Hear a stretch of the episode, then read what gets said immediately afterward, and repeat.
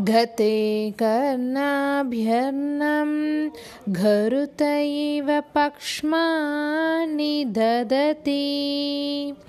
पुराम्भेतुश्चित्त प्रशमरसविध्रावनफले इमे नेत्रे घोत्रा धरपतिकुलोत्तं